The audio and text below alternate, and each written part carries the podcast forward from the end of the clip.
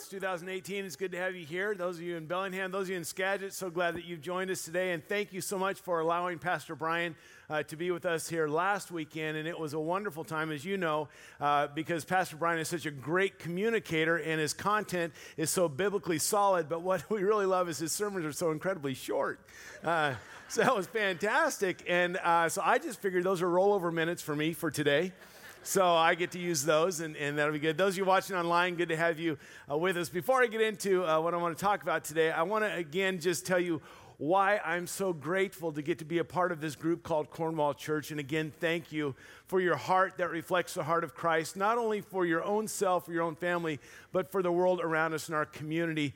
Um, as you know, many of you participated and gave literally tens of thousands of dollars worth of toys to the community toy store so that families uh, that are struggling would be able to have a, a, really a wonderful christmas morning uh, that otherwise would not have been able to. And and that you gave so generously to that to families that you will never meet. And I just love that heart. They say, you know what, I, I don't need thanks, I don't need uh, you know acknowledgement. We just God has blessed us. We want to be a blessing. We want to bless our community. In addition to that, we had our annual gift of grub at our Christmas Eve services, and we've been doing this for years. And many of you gave out of your abundance. Some of you sacrificed out of your own uh, time of need. But uh, Pastor Mike Ford, our Go and Be pastor, told me that we, uh, for Cornwall, we broke all records uh, of any time we've done this in the past. That for the first time this year, you gave, we gave over 20,000 pounds of food uh, to our local food banks to be able to help families out uh, this time of year. So, yeah, just really grateful for that. Again, people, people that you will never meet uh, be able to have food on their shelves. And many of you prayed for the people that would receive that, as well as some of you put the stickers on, just letting them know that they are valued and, and that we love them, and just a chance to bless our community. But there were people that you do know that you were involved with as well. And, and you prayed for and invited people to come to our Christmas Eve services.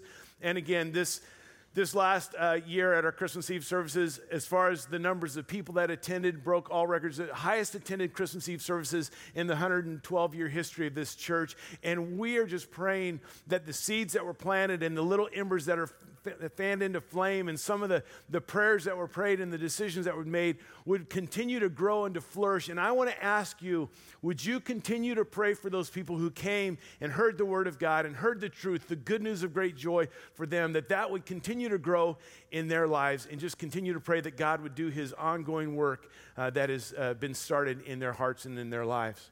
And along that line, with, with praying, there's a, a verse, a very short, very concise verse that is extremely profound. Just eight words, and yet these words are so filled with meaning and, and direction for us. These words out of this verse have become for our pastoral team here at Cornwall Church kind of a, a guiding beacon for us as we go into 2018.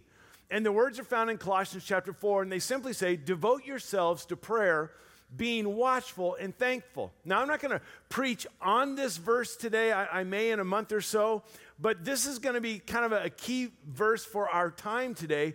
This concept of devoting yourself to prayer means that it's not just an occasional casual glance you give towards it. Devote kind of implies this intentional, consistent engagement in this thing of prayer with this attitude of, of expectation, of anticipation, this faith of God watching what, what's God going to do, and with this heart that just says, I trust God and I'm going to thank you if the answer to my prayer is yes, I'm going to thank you. If it's no, I'm going to thank you. If it's wait, I'm going to thank you because God, you know best, and I know that I can trust you in this. So devote yourself to prayer, being watchful and thankful. What I want us to do in our time today is I want to turn our focus and attention towards two stories from the Bible. One is from the Old Testament, and one is from the New Testament. One is from the first book of the Bible, Genesis. One culminates in the last book of the Bible, Revelation. They're about 2,000 years apart, and when they happen, one is with an individual and the other is with a group of people. And as we look at these two stories, some of them, for, for some of you, are very familiar. We're going to see what these two stories that are so separated by time have in common and then what that has to do with Cornwall Church in 2018 and tie that in to this verse and then hopefully at the end have something that we can walk out with and apply to our lives. So, ready to do that? Good. All right. So the first story is a story about Jacob. Jacob is a man in the Old Testament. This is found in Genesis. Little background on that. Jacob's grandfather was Abraham. Abraham's a real famous guy. That was his grandpappy. And his dad was Isaac. Here's the other thing about Jacob Jacob had a twin brother, Esau. Jacob and Esau, these twin brothers, could not have been more polar opposites in their temperament, in their personality, in the way they pursued life. They were just complete opposites, even though they're twin brothers. And uh, you can read uh, their lives. I mean, just the way they went about life. I mean, Esau's is outdoorsman, man's man. You know, you think full beard, kind of lumberjack like guy. And, and Esau is kind of maybe a little softer and appreciates some of the finer things in life. Maybe doesn't even mind having a manicure occasionally. I, I don't know. I, I, I don't know.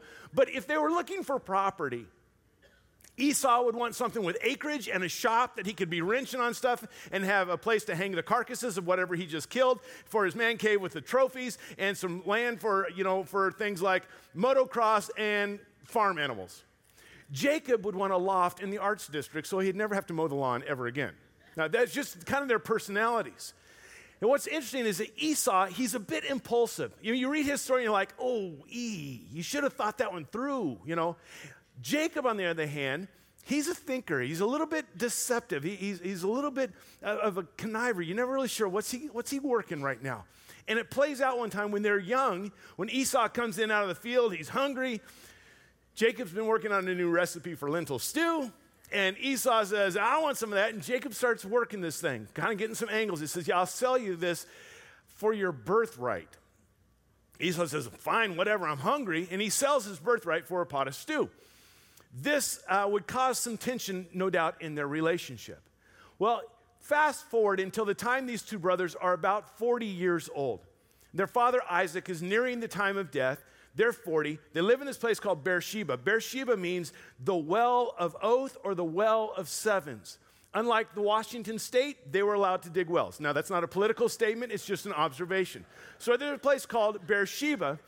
And as their father is getting near his death, Jacob goes in and deceives his dad, dresses up like Esau, and says, Father, give me your final blessing. To which Isaac does.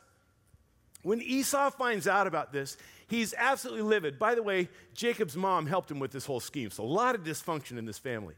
Esau finds out about this. He's livid, and he says, When dad dies, after the days of mourning are over, I am going to kill my brother. This isn't an idle threat. We've seen from his life that he does things very impulsively, and he means this. And so Jacob now is fearing for his life. The word of this comes to the mom, and she says, Jacob, you need to leave. You need to go. Go see my brother. Go to your uncle. And go get married. Jacob's 40 years old. He's not married. Esau, Esau's, he's kind of drawn towards foreign women, especially Hittite women. And it drives his mom crazy that he brings home these foreign women. He just is like, ah. Oh. And she says to him, Don't be like your brother, marry one from our clan. So away he goes. He's leaving Beersheba, which is out in the Negev desert, going up to a place called uh, Padan Aram, going up to see his uncle. And so he takes off on a dark desert highway, the cool wind in his hair. And he's walking throughout the day, and he gets to the time when his head grew heavy and his sight grew dim. He had to stop for the night. So he stops, and the Bible says he stops at a certain place. We come and find out later it's a place called Luz, but at this point, the Bible just says it's a certain place. So here he stops, and he takes a stone and uses it as a pillow.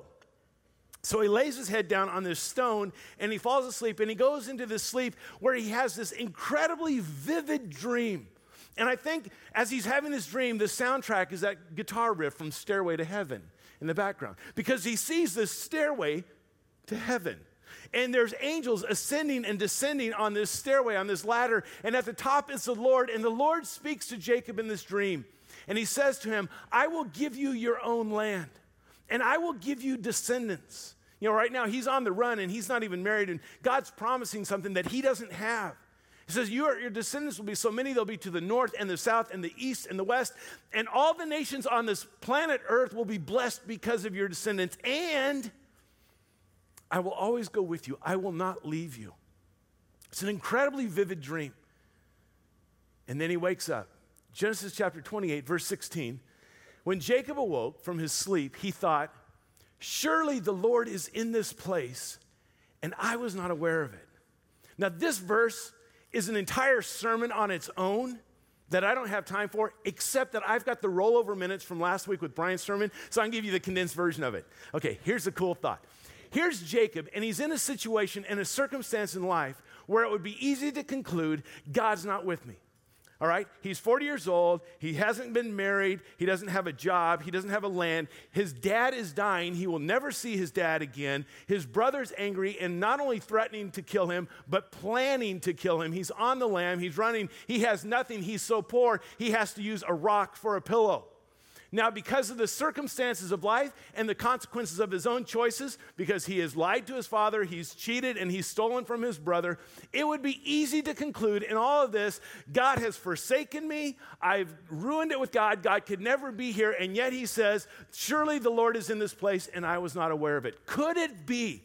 That those times in our life when we feel like, God, you've abandoned me, you've left me, or I've screwed up so bad you would never want anything to do with me, that in those times, in those places, surely the Lord is there and we're not even aware of it.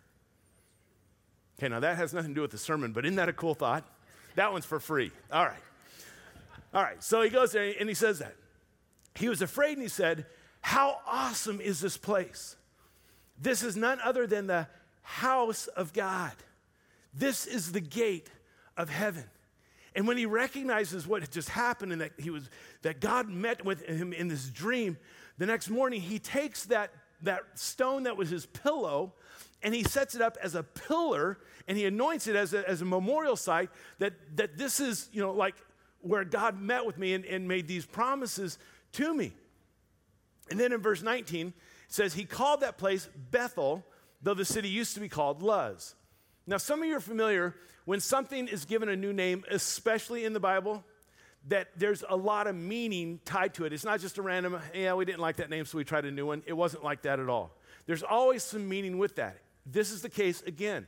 Now, the, the prefix there, the, the Beth, that's one you hear a lot Bethlehem, Bethany, Bethsaida, Bethphage. Even synagogues today are called Temple Beth Israel. The word Beth means house. Bethlehem is a house of bread. Bethany is a house of figs. It would often talk about things around there. The back part of it is El. El is another common part of words. Daniel, Daniel, Ezekiel, Lemuel, Emmanuel, these kind of things. Elijah, Elisha, El Shaddai, Elohim, El Elyon. El means God. So, this word Bethel, literally translated, means house of God. He says that this is like surely the house of God. It's, it's, it's, the opening to heaven. So, he sets up this stone and he says, I will call this place the house of God. This is now Bethel. And then he makes a vow, some vows. Because, God, if this is true, if you're going to give me land and you're going to give me descendants and you're going to bless me and all the world will be blessed because of my descendants and you're going to go with me, then you'll be my God. And he makes these vows to God, one of which included tithing. He said, From here on out, 10% of everything I ever own, ever make, it's all yours, God. I will always tithe to you. So he sets it up in Bethel. Well, he goes on, and life goes on. He goes, he sees his uncle Laban. He falls in love with this girl named Rachel. She's amazing. And Laban says, Yeah, you can marry her, but you have to work for me seven years. Some of you know this story. So he does. He works for her for, for works for Laban for seven years. Wedding night, gets married, wakes up in the morning, and he's married to the wrong woman. He's married to her older sister, Leah. Leah, who has not yet been married. All the Bible says about Leah is that she's weak in the eyes. You know, always running into stuff, whatever. She can't get married. So he wakes up and he's like, This isn't the one I wanted to marry. I wanted to marry Rachel. And he says, Well, you can marry Rachel too. You just got to work another seven years because it's fine. So they get married. So now he's married, and God begins to bless him. His his, uh, his flocks begin to increase. He begins to have children. He has 11 sons who will eventually become the 12 tribes of Israel. Now, I know Benjamin's not born yet. That's why I know how to do math. Okay, so don't worry about me on that one. So, as these sons, then there's this time where he wrestles with God and kind of has this hip replacement surgery thing that happens, and he gets a new name, and God says, No longer will you be called Jacob, which means deceiver. Now you will be called Israel And that's where we get the name Israel, and the 12 sons become the 12 tribes, and it becomes the nation. And then there's a very scary moment in his life because he has this time when he is going to meet his brother again. Hasn't seen his brother in 20 or 30 years. The last time they saw each other, his brother, who was very impetuous, said, I will kill you. And he's very frightening very frightening time. And so they come together and all this, and it's one of this beautiful picture of reconciliation where you just see him out there and like, brothers don't shake hands. Brothers got a hug. You know, I mean, it's just a beautiful picture of these guys coming back together, being reconciled again. And then now, we're 30 years later, he's 70 years old. Genesis 35 says this God said to Jacob, Go up to Bethel, the house of God, go up to Bethel and settle there and build an altar there to God who appeared to you when you were fleeing from your brother Esau. You remember that time? You remember that time when you had nothing? When you were so poor you didn't have a pillow to sleep on? When you were running for your life? You had no descendants, you had no flocks, you had no land, you had nothing. You were scared. And you had lied to your father and you had cheated your brother and you had stolen the birthright. You go back to that place where I appeared to you where I made promises to you, where you made vows to me. verse 3, and he tells his family, we got to repent from some stuff. Verse 3 says, then, then come, let us go up to Bethel, where I will build an altar to God, who answered me in the day of my distress, and who has been with me wherever I've gone. God has stayed true to his word. He promised me that he would bless me, and he has. He promised me he would never leave me, and he hasn't. This is all, and, and these are the vows that I made. That's the story of Jacob. Hold on to that. Put that in a little capsule. 2,000 years later, give or take, you find this instance that happens, an event that happens, recorded in Acts chapter 19.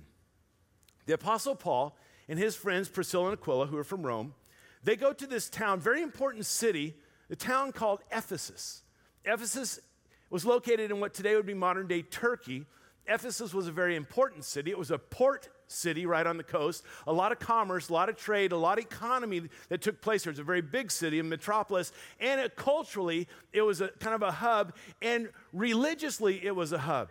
Because in Ephesus, there was the temple to Artemis. And it was one of the ancient seven wonders, uh, seven wonders of the ancient world was this temple to Artemis. And people from all over the known world would come to Ephesus, not only because of the trade and the commerce and the culture, but to worship at this temple of, of Artemis. And Paul comes and he stays for two years. And in those two years, he proclaims the message about Jesus Christ, the living God, and the grace and the forgiveness and the life and the Holy Spirit. And God does amazing things in the most unlikely situation. This is a very worldly, very pagan culture, and God begins to do his work. And people begin to discover the truth about Jesus and begin to discover that they can be set free from their chains of their sin and their guilt, and that there is a living God who they can walk with and live with every single day.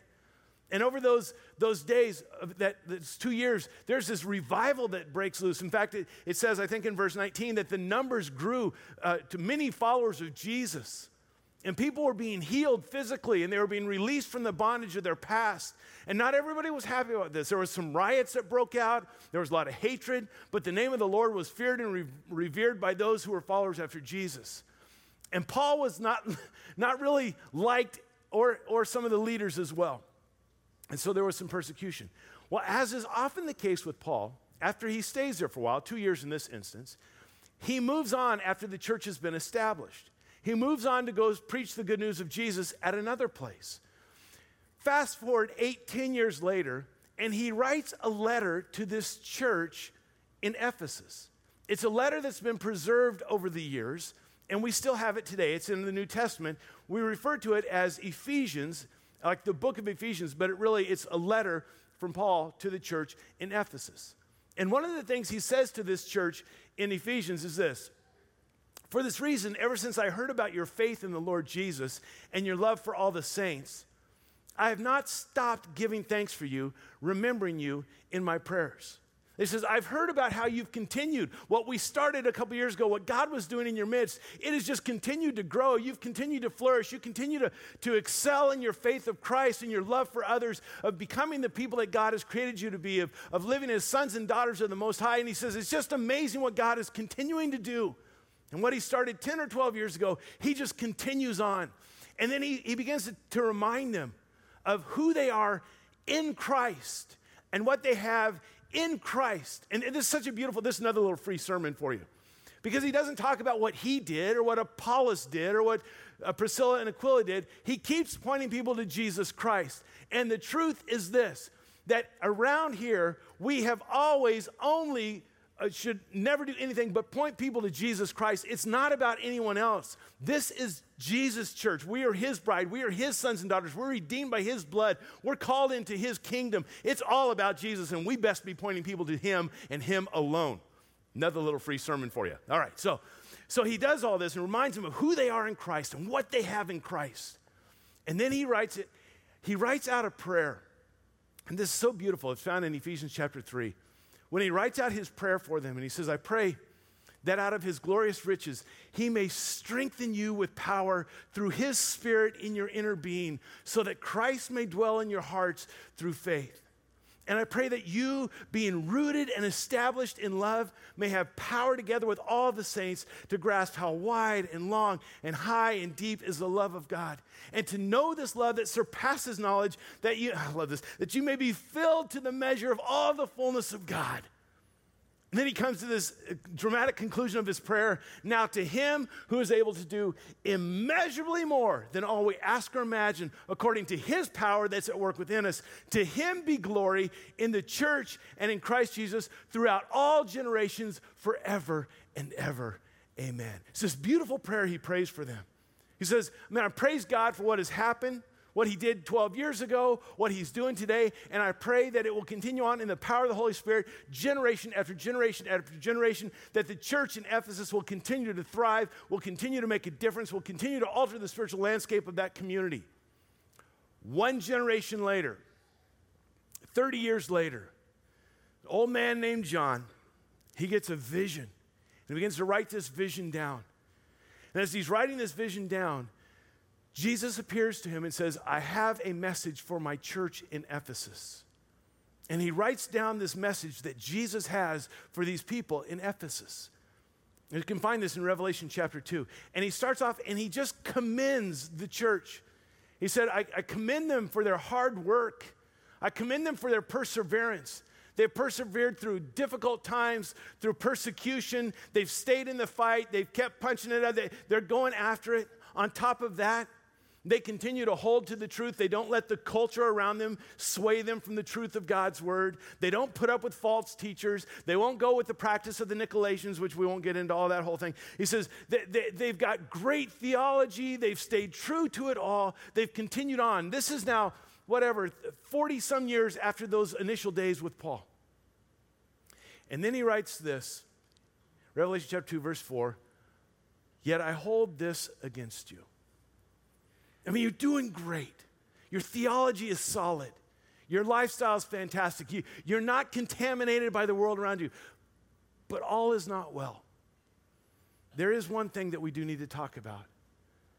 There is one issue that we need to confront. You have forsaken your first love. Your theology is great. Your lifestyle is honoring to God. You're disciplined. You're doing all the things but something's not right here.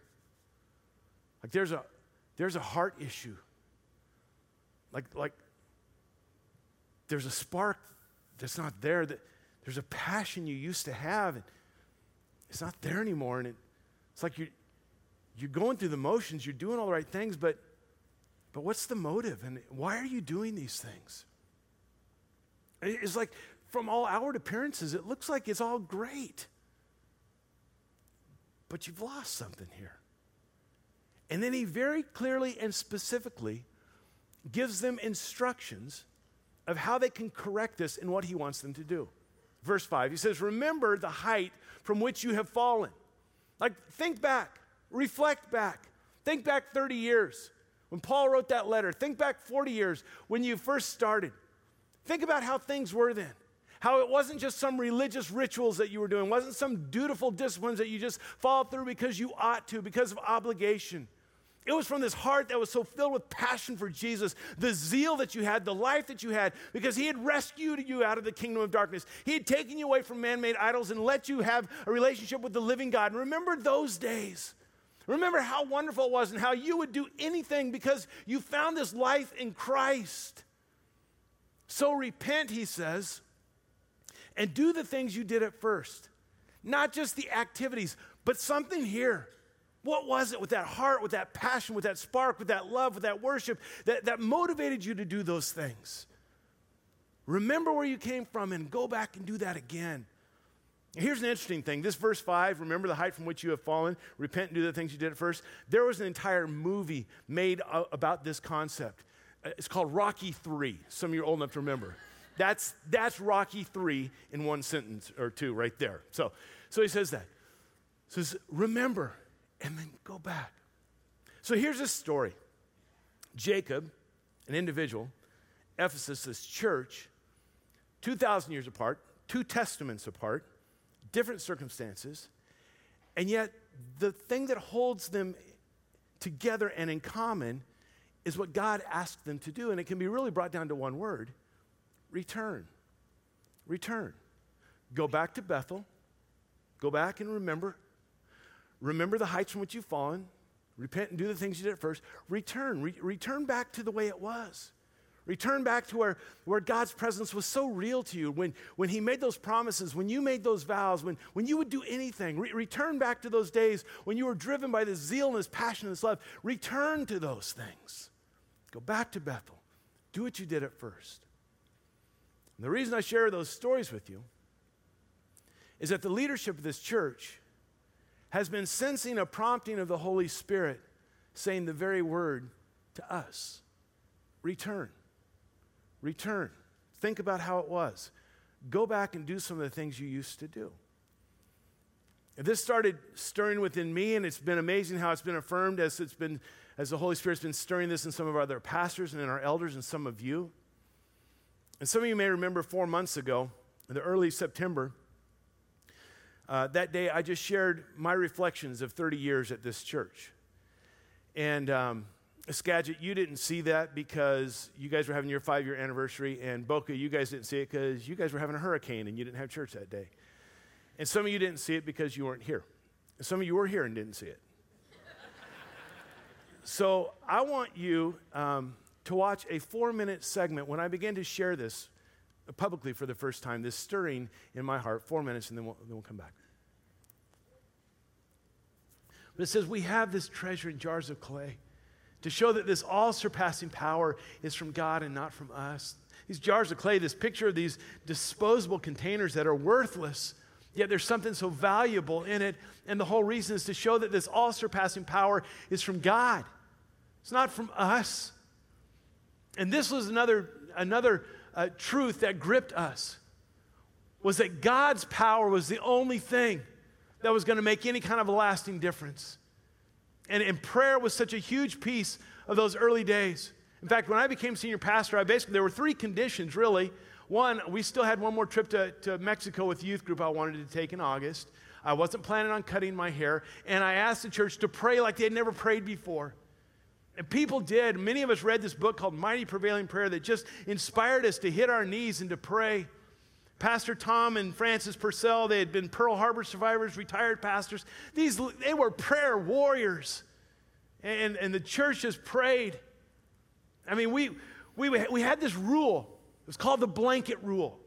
We talked about it every, every month. The blanket rule. It means blanket everything in prayer. Cover everything in prayer. Before you do anything around here, pray first. Cover it all in prayer. Cover the chairs in prayer. Cover the instruments in prayer. Pray. Blanket everything in prayer. And we did. We would have 24 hour prayer vigils where we would ask people sign up to come to the church and pray for one hour. And we would cover the whole deal. I mean, we'd do the sign up sheets three o'clock in the morning, four in the morning. People would show up at the church to pray. There, most of us carried around in our Bibles a little card that was referred to as the Heaven's Most Wanted list. There was the names of people that didn't know Jesus, and we were committed to praying for them, praying that their eyes would be open, their hearts would be softened, their, their resistance would be receptivity. And we just prayed for them day after day, and we invited and we shared and we believed, and we saw people come to know the Lord. Ron Pye just shared today about how he was one of those guys that would come to church not wanting to have anything to do with God. He and his buddies would come, and I remember this young, handsome Hawaiian kid from Blaine. They would come on Saturday night, him and his buddies. And then they'd go to the bars and they'd smoke and drink and talk about what they heard in their service. And now he's our worship director. you know what that means? Is that your next pastor is probably hungover right now. Uh, uh, just maybe. But we just prayed. Uh, there was a season, I did a, a, series on prayer at least twice a year. One time I was talking about prayer and I was preaching out of Matthew 6, where Jesus talks about the spiritual discipline of fasting, which we don't hear a lot about in America these days. And I preached on what is, what is the discipline of fasting. And at the end of that sermon, I just kind of made this comment of, wouldn't it be cool if there were 30 or 31 of us who would say, I'll fast one day a month, and we could just cover this church in prayer and fasting it was just a passing thought. After that service, people started coming up and said, Put me on the fasting calendar. And we did for years. We had a calendar. Every single day, there was someone praying and fasting for the ministries of this church. And, and a little side note, and this isn't to exalt them, just to let you know for your encouragement, that our elder board continues that tradition to this day. That one of our elders fasts every day of the week. There's a different elder every day and they're covering this church in prayer and fasting. What if we just embrace that as a church? See, here's the truth I believe, and this is an indictment on me more than anybody else. Is that we aren't the praying church that we were in those days. And that needs to change. Because only when we realize that this all surpassing power is from God and that only He is the one who is able to do immeasurably more than all we ask or imagine. And only as we come to Him, earnestly praying and believing, will we see Him do incredible things. I shared that that weekend, and immediately there were people that just saying, I've been feeling the same thing. Our pastors, our elders. I mean, different ones of you. And some of you text me or caught, caught, me out on the, on the sidewalk or wrote me notes just saying, hey, I remember those days. And it wasn't just a nostalgia thing. It, there was this urgency, this hunger of we need to return to that. I, I, I've been sensing the same thing. Just this affirmation. And as we shared it with our pastors and we shared it with our elders, it was just unanimous, absolutely. And to just to the point was say, we are just going to devote ourselves to prayer, being watchful and thankful. This is going to be our driving force. Because we need to go back, we need to return to Bethel, we need to go do what we did at first. And so, one of the things, a little phrase that as our, our pastoral team that we're just using this year is inspiring a, a life of prayer. That we just inspire people to not just a sweet hour of prayer, not just a season of prayer, but to a life of prayer. And the, the beautiful picture this comes from our Lord and Savior Jesus Christ. Because who is ever more devoted to prayer, being watchful and thankful than Jesus? And it wasn't just some obligation, it wasn't just some discipline, it wasn't just some I have to. There was something more to that. And this has started, it's already started. We just want this to be woven into every fiber of the fabric of our being here at Cornwall Church. That we as a church would be a praying people. That together, that everything we do would be covered in that prayer that we would be strengthened in prayer. We would be guided because of prayer. We would commit everything to God in prayer. And so, as we've been talking about this, I mean, in our pastoral team, I mean, individually and collectively, there's a new fervor, there's a new spark, there's a new fire in our prayer life. With our elders, there's this new commitment and this uh, just a, a resolve with prayer. And on top of that, like Pastor Michael Leibold and the, the Explorers League team, they've been talking about how do we infuse this into the children's ministry? And, and, they've even shifted some things around so prayer's on the front end instead of a back end so it doesn't get just taken out because of a lack of time. Pastor Scott and Caitlin and Jeff are talking about how do we how do we incorporate this in our middle school and our high school ministry so that prayer becomes a part of, of those ministries. And Pastor Scott with our with the table with the young adults ministry, how does that be a part? Pastor Bill, he's already tipped the hand to all of our small group leaders saying, This is our emphasis. This we're really going to focus on this. And, and just to be able to, to have this as something that is a part of who we are. So before Christmas this year, we went back and said, well, let's do let's start doing what we did at first. And we had a 12-hour prayer vigil where some of you signed up and showed up to spend an hour praying and getting ready for our Christmas Eve services and the people. And, and, and, many of the groups came in here and they just laid hands on these chairs and prayed for the people that would be sitting in these chairs that God's word would get through to them At the end of the hour that I led, one of the ladies in my group said, Man, I wish we could do this every week just to have this prayer. And we want prayer to just immerse our whole church immersed in prayer. That you would be growing in your prayer life, that you would be um, prayed for. And, and listen, if you ever feel like you want someone to pray for you, there's ample opportunity for that to happen. Here's four, for example, in person. After every service, usually I remember, but it happens even if I don't say it. After every service, there are prayer partners here in the front. Would love to pray with you. Doesn't matter how big or small your prayer request, just come up and they will pray for you. Another one is by phone. You can call the church office, and this will be put onto a prayer chain with other people who are just saying, We'll pray for you. Tell us what to pray for, we'll pray for it. Or you can email it to prayers at cornwallchurch.com. You can even text it in. Uh, to, to 97,000, text Cornwall Prayer. Now, standard texting uh, fees may apply, so check with your carrier, but you can do that. We just want prayer to be a part of it. In about a month, in the weeks leading up to Easter, we're going to be in this emphasis called Pray First. And for seven weeks, we're going to be in, in the weekend services, we're going to be focused on, focused on different prayers and prayers throughout the Old and New Testament. In our small groups, we're going to be studying that and digging into that. And Pastor Bill and Pastor Randy and Elaine Elkins are right now working on a, on a prayer journal, prayer guide, devotional that'll be a daily thing that every single one of us can go through. Now, I want you to, I want you to hear me very clearly on this.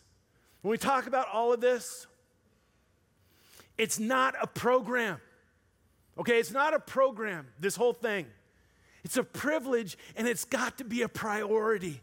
Because I know for some of you are saying, oh, here we go, and I ought to, and yeah, I should. And there's this, there's already this heaviness of guilt because I'm not much of a prayer, and they're gonna ask me to get up at three in the morning. All. Listen, I don't want anything of this to be legalistic. I spent enough years of my Christian walk in legalism, and I don't want that. I don't want you going through this because of obligation. I don't want this to be some dry, dutiful discipline that doesn't breathe any life into you. Because isn't it true that you can pray and you can pray prayers and you can be disciplined in your prayer life and still have no trans- transformation in your own heart? Jesus said these horrible words These people honor me with their lips, but their hearts are far from me. That's the last thing I want. What Jesus said to the church in Ephesus. You're doing all the right stuff. You're going through all the motions. You've got all the disciplines down. What about this? What about your heart? See, we want you to understand and experience prayer as this thing that just breathes life into your soul. That you would pray first. In the times of sorrow, that you would pray and seek the joy of the Lord. In times of hardship, you would pray and find the strength of God. In the times of temptation, you would pray first and find the, the power from the Holy Spirit and the victory that comes with that. In the times of confusion and uncertainty, you would pray first and find the wisdom of God. The time with insurmountable challenges and, and impossible things, that you would pray for the, for the power of God. In those times of despair, you would pray first to find that you can worship even in the dark valley, that we would just pray in such a way that it becomes this refreshing water that just, just flows into a dry and weary soul. That it's this transformative relationship with the living God who says, I've called you to be my sons and my daughters and to walk in the life, that it would just breathe life into you. That's what I want for you. That's what I want for me. That's what I want for us. Not this heavy, burdensome grip by the obligation, but this privilege becomes a priority in our life. You know, one of the things when Jesus would pray, and the disciples would say to him, Jesus, when you pray, it's different. It's different. One of the reasons is when he would start his prayers, he would say, Father. And that was unheard of in those days. But it's like there was this, this relationship, this connection, this familiarity with, with Heavenly Father who calls us sons and daughters. You see, if I ever say this, call me on it. If I ever say, come on, you guys, prayer works, that is reducing this life giving privilege down to a formula that somehow we think handcuffs God, twists his arm so that he becomes our divine vending machine. God wants so much more for us than for him to just be our vending machine. I mean, I think about this with my daughters. If I heard them say, hey, talk to dad, talk works. Go in and start off with adoration, butter him up. Oh, Father, you're the best dad a daughter could ever ask for. And then do some confession. Say you're sorry for all that stuff we did in high school. And then thank Him for some things. And then start asking Him for what you want. And make sure you keep your eyes closed and at the end say, Oh, and, and Dad, it's in your name I ask these things. And sometimes it works. That's not what I want from my daughters. I want so much more. I want a relationship. I want to talk. I want to share. I want to, I want to cry with them and, and rejoice with them and give them direction and guidance and, and sometimes give them what they want and sometimes give them what they need. And, and, but I want this relationship. How much more our Heavenly Father wants that for us? Do not reduce this prayer thing to some way, formula, formulaic way to get God to somehow give you what you want. There's so much more to it than that. You know, the time when Jesus got most ticked off, at least recorded in the New Testament, uh, was right before he was crucified. And it's not because they were going to kill him that he was so ticked off. That's what's interesting. It wasn't, he knew the crucifixion was coming. That's not what made him upset. He was ticked off, and the week before he's crucified, he goes into the temple, and I mean, he just goes off. Like, They've got these animals. He starts letting the animals loose. It's stampede. And then he's throwing tables over and he's got a whip. I mean, what would Jesus do? Don't try that at home, but it's like a Jesus you never saw anywhere else. He's just, he's, he's like going off. And in the midst of this outrage, when he's got this righteous indignation, he says this It is written, My house will be called a house of prayer, but you're making it a den of robbers. Now, when he says this, my house will be called a house of prayer, he's